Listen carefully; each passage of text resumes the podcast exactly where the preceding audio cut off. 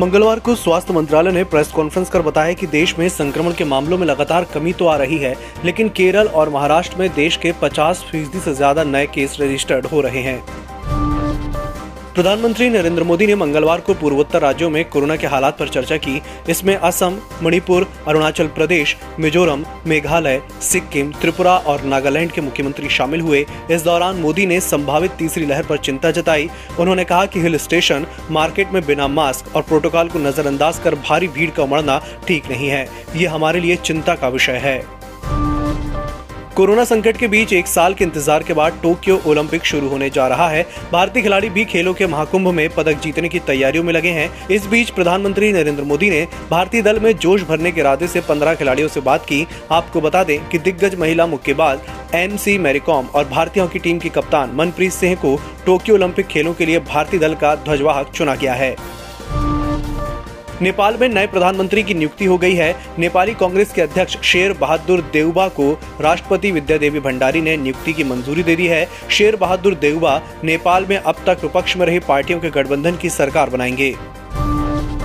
हिमाचल प्रदेश और उत्तराखंड सहित कई पहाड़ी राज्यों में बारिश का कहर जारी है। बारिश के बाद हुई लैंडस्लाइड के कारण राज्य में 10 घर बह गए। हादसे में तीन लोगों की मौत हो गई, जबकि एक एमबीबीएस की छात्रा सहित 12 लोग लापता हो गए।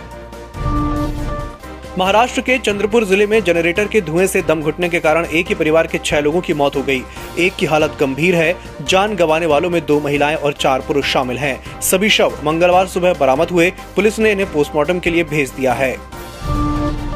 भारतीय किसान यूनियन के प्रवक्ता राकेश टिकैत ने यू टर्न मारते हुए कहा कि वह चुनाव नहीं लड़ेंगे। उन्होंने कहा कि मैंने चुनाव लड़ने की बात नहीं की है। मैंने कहा कि दो महीने बाद पाँच सितंबर को बैठक होगी। उसमें आगे की रणनीति तय करेंगे, ऐसा कहा गया है।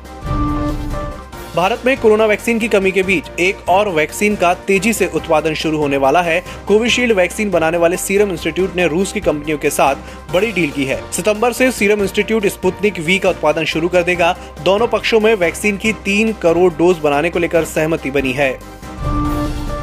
मंगलवार का दिन घरेलू शेयर बाज़ार के लिए मंगलमय रहा। बीएससी के 30 शेयरों वाला सेंसेक्स और एनएससी के 50 शेयरों वाली निफ्टी दोनों में शून्य दशमलव सात छह प्रतिशत का उछाल आया। सेंसेक्स तीन सौ संतानवे पॉइंट उछलकर बावन हज़ार सात सौ उनहत्तर पर रहा। निफ्टी एक सौ उन्नीस पॉइंट चढ़कर पंद्रह हज़ार आठ सौ बारह पर बंद हुआ। सेंसेक्स के इक्कीस शेयरों और निफ्टी के चौंतीस शेयरों में मजबूती रही।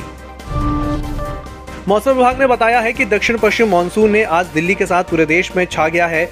आईएमडी ने बताया कि पाँच दिन की देरी के बाद मंगलवार को पूरे देश में छा गया। भारत मौसम विज्ञान विभाग ने यह जानकारी दी। इस बार मानसून दिल्ली में सबसे अंत में आया है।